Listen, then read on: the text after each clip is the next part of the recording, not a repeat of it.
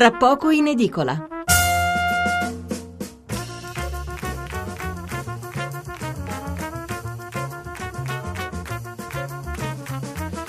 Buonasera da Stefano Mensurati e benvenuti a Tra poco in edicola, la rassegna stampa notturna di Radio 1. 800 05 05 78 il numero verde, 335 699 29 49 il numero per mandare sms o whatsapp.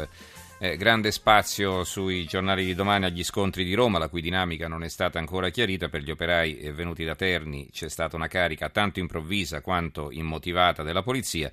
Per la questura invece si è trattato solo di un'operazione di contenimento per impedire che i manifestanti occupassero la stazione Termini.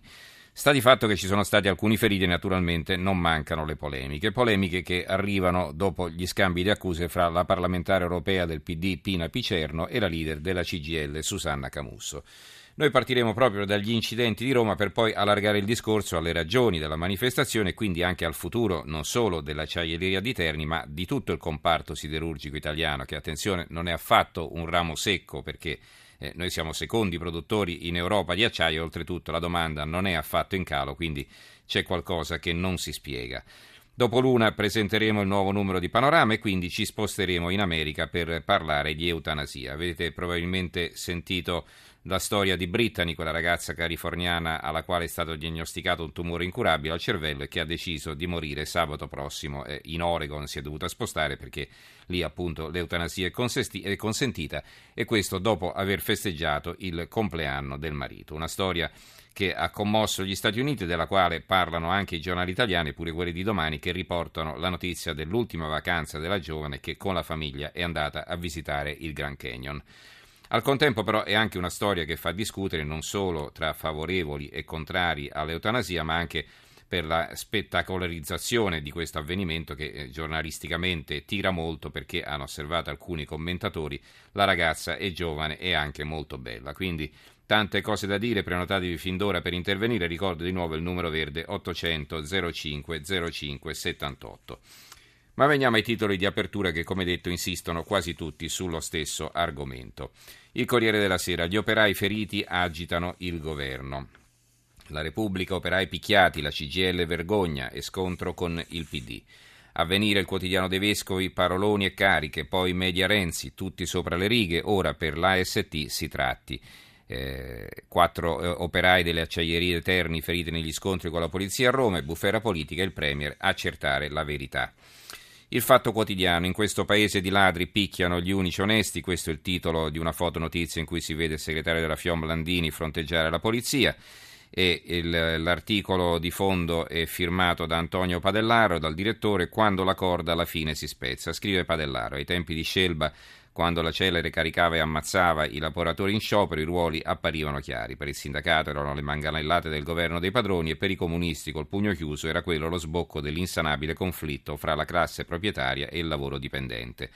Quando la polizia di Berlusconi fece del G8 di Genova una macelleria messicana, la sinistra all'opposizione spiegò che la destra al potere aveva in fondo mostrato la sua sostanziale natura fascista, ma non è affatto nell'ordine delle cose che nell'autunno 2014, sotto il governo guidato da Matteo Renzi e dal PD, gli operai delle acciaierie di Terni, colpiti da licenziamenti di massa e giunti in corteo pacifico a Roma, vengano picchiati a sangue dai reparti antisommossa e ciò dopo altri pestaggi pretestuosi avvenuti in altre città.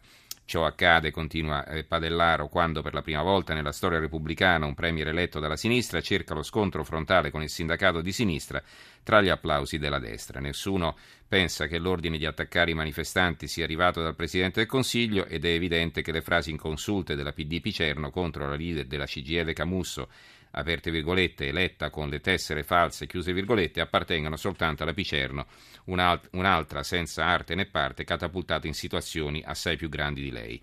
Semplicemente lo statista di Rignano sta raccogliendo i frutti di ciò che ha seminato, o meglio rottamato, la sgangherata lotta di classe contro le conquiste sociali e le tutele del lavoro o la crociata contro il posto fisso da sostituire con un sistema di precariato permanente a basso costo. Il tutto espresso in qualche Leopolda con disarmante lingua banalese dove milioni di persone con redditi da fame si sentono paragonati a gettoni del telefono nell'epoca dell'iPad, scampoli del passato da gestire senza tanti problemi. Libero titola botte da Orbi nel PD e in piazza, la Camussa accusa Renzi di essere servo dei poteri forti, la Picerno le risponde scoprendo con vent'anni di ritardo le tessere false della CGL e Landini accusa il governo per gli scontri tra polizia e operai di Terni. Scene da una rissa per la supremazia a sinistra. Europa, il, quotidiano del Partito Democratico, CGL attacca e contro Renzi usa anche gli incidenti di Roma, per Camusso il governo è voluto dai poteri forti, risposta avvelenata della Picerno, poi Landini si scaglia contro il Premier per le manganellate di Piazza Indipendenza. L'articolo eh, di fondo è firmato dal direttore Stefano Menichini e si intitola Se lo scontro trascende, Renzi ci perde. Scrive Menichini, dalla chiusura di Mare Nostrum la decisione di gran lunga più grave alla circolare contro la registrazione delle unioni gay fino alla gestione dell'ordine pubblico non c'è materia di competenza del ministro Alfano che non si traduca in un imbarazzo per Matteo Renzi. Comincia a diventare una situazione scomoda sulla quale il Presidente del Consiglio dovrebbe agire con l'energia che applica a tanti altri problemi. In un clima già caldo, ma almeno per motivi solamente politici, si sono inseriti ieri l'eccesso di forze da parte degli agenti mandati a controllare la manifestazione degli operai ternali e su un piano completamente diverso l'inconsulto fallo di reazione dell'eurodeputata del PD Pina Picerno ai danni di Susanna Camusso. Giornata di gloria viceversa per tutti coloro che vorrebbero che il conflitto politico tra sinistra riformista e sinistra conservatrice finisse, come si dice a Roma, in caciara se non peggio, quando Camusso dice che chi chiede lavoro non riceve risposte dal governo e viene picchiato, siamo oltre il livello di guardia a un passo dalla denuncia del governo di polizia. La più importante delle due vicende, e continua Menichini, la salvezza delle acciaierie, ha già visto impegnato Renzi a Terni con i delegati della FIOM nel retropalco della Leopolda. Nelle prossime ore attesa da Palazzo Chicci un segnale che sia utile anche a placare gli animi, oltre che a ridare speranza alla città, Conviene innanzitutto al Premier che il conflitto politico ritorni al centro dell'attenzione perché gli argomenti usati ieri dalla Camusso contro di lui nell'intervista Repubblica, insieme alle cronache di chi conosce bene le confederazioni, confermano una difficoltà di posizionamento nonostante il successo di Piazza San Giovanni. Insomma, eh, Stefano Menichini e, e, l'organo del Partito Democratico Europa in qualche modo scaricano Alfano e suggeriscono a Renzi di prendere provvedimenti, quindi una presa di posizione abbastanza netta. Il Tempo riporta un articolo, un editoriale, un commento di eh, Maurizio Sacconi, ex ministro del lavoro del governo Berlusconi, ora con l'NCD. La nuova sfida dei lavoratori si intitola questo fondo. Eh, poco tempo fa, scrive Sacconi, un grande leader del sindacato nordamericano ha assegnato alle organizzazioni che rappresentano gli interessi dei lavoratori la elementare ma efficace missione di fare ceto medio e ha aggiunto che il maggior benessere può essere conquistato dai lavoratori non soltanto ottenendo una migliore distribuzione della ricchezza una volta prodotta, ma concorrendo responsabilmente alla sua stessa produzione. La soddisfazione del cliente ha ancora affermato è affare anche nostro e non solo di chi possiede o ridirige l'impresa. È una bella lezione per il sindacato italiano che in alcune sue componenti continua ad avere l'obiettivo di cambiare il mondo nella convinzione che il mondo stesso cammini sulla base di un fertile conflitto tra classi sociali contrapposte. È invece evidente che nella competizione globalizzata i lavoratori sono chiamati certamente a condividere il rischio di impresa per i suoi profili negativi e devono avere per questo l'ambizione di voler partecipare di quello stesso rischio anche per la buona sorte. Il manifesto, il manifesto eh, riporta la stessa foto scelta dal Fatto Quotidiano eh, con una, un titolo eh, a tutta pagina tutele crescenti. A Roma la polizia carica i lavoratori della cieieria di Terni licenziati dalla ThyssenKrupp, feriti e portati all'ospedale due operai, colpiti anche due sindacalisti e il leader della Fiom Landini che attacca. Il governo si vergogna di picchiare noi, Renzi chieda scusa. I sindacati ad Alfano, violenze indiscriminate. Poi sotto a, a centro pagina c'è un titolo un po' meno evidente, un po' più piccolo. Dopo Serra, ecco Picerno, problemi ultras per Renzi, l'eurodeputata contro il sindacato. Pina Picerno, l'eurodeputata che fu demitiana, poi bersagnana da un po' tra le ultrasse di Matteo Renzi, colpisce ancora, naturalmente in tv. Dopo aver spiegato che con 80 euro si campa una famiglia per due settimane, adesso liquida la manifestazione della CGL come una piazza riempita con i pullman pagati e dice a Susanna Camusso di essere stata eletta con tessere false.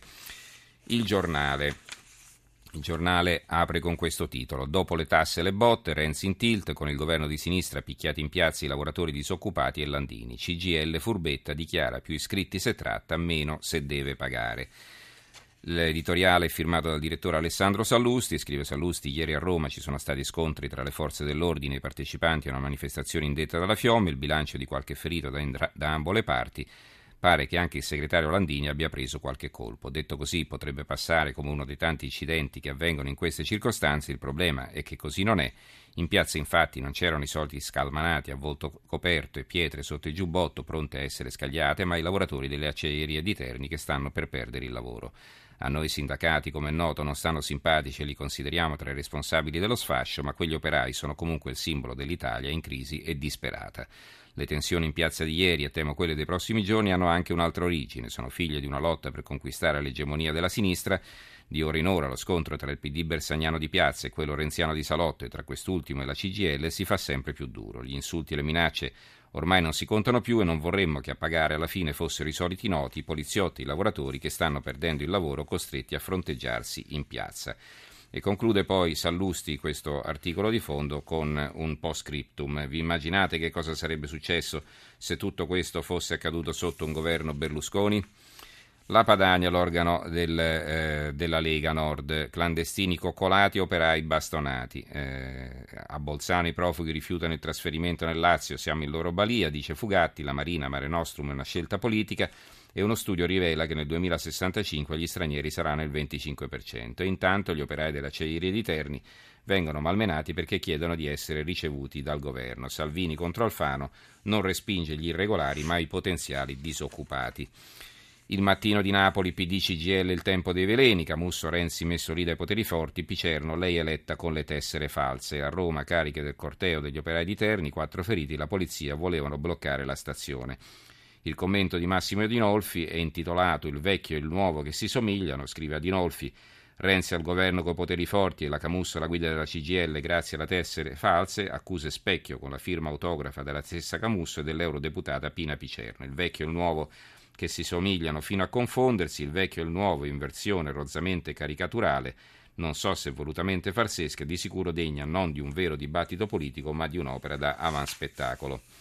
Il messaggero scontri al corteo, l'ira di Renzi, a Roma carica degli agenti, quattro operai di Terni feriti, Landini il governo si scusi, il Premier trovare i responsabili, vertice al Viminale, Alfano, brutta giornata per tutti. La Gazzetta del Mezzogiorno, scontri e feriti al corteo, operai Fiome della Ceria di Terni tentano un blitz al Ministero, la polizia carica, puntavano a Termini, Del Rio chiama Landini. C'è una vignetta in cui si vede Renzi in tenuta antisommossa con un manganello in mano e il titolo della vignetta è Il governo in carica. Eh, c'è anche un altro articolo di spalla sulla Gazzetta del Mezzogiorno che riguarda l'ILVA, un altro argomento che tratteremo fra poco. Pressing per l'ILVA, subito i soldi sequestrati ai Riva. Eh, Riecco Gnudi, Confindustria, lavori alle imprese locali. Ultimo eh, giornale eh, del quale vi leggo il titolo su questo argomento, il quotidiano nazionale, il giorno della nazione, il resto del Carlino. Renzi e CGL, botte e veleni, la polizia carica gli operai delle acciaierie di Terni, sindacati contro Alfano, Camusso, Premier dei poteri forti, il PD, lei eletta con tessere false. Eh, diverso dagli altri il commento sul quotidiano nazionale come impostazione firmato da De Robertis che eh, scrive, eh, lo intitola Felici di litigare. Dire che si tratta di un gioco delle parti studiato a tavolino è troppo, ma dire che il conflitto in atto tra PD di Rito Leopoldo e CGL rischia di danneggiare tutti e due è troppo poco e soprattutto sarebbe sbagliato, poiché la politica è scienza semplice che premia le differenze e chi sa farsi risaltare nell'immagine specchiata dell'altro, ecco che al di là di qualche aspra turbolenza del momento, lo scontro tra la Camusso di lotta e il Renzi di governo finisce per provocare una sorta di effetto moltiplicatore della doppia azione apparentemente contrapposta. Prendendosi a sportellate, ambedue riaffermano la propria identità e non fanno che occupare uno spazio politico superiore a quello della propria rappresentanza tradizionale, di cui alla fine in qualche modo godono entrambi, PD Leopoldo e PD CGL. È una vecchia legge economica, l'offerta stimola la domanda, due sinistre sono molto meglio di nessuna, tanto più in un momento in cui l'offerta politica inesistente, alternative in cerche d'autore, un berlusconismo senile, un protagonismo leghista interessante ma minoritario, un grillismo che ormai ha imboccato il piano de- inclinato dei periodici ballon d'essè della politica italiana. Quindi un'interpretazione squisitamente politica e dobbiamo dire anche piuttosto originale da parte del commentatore del quotidiano nazionale.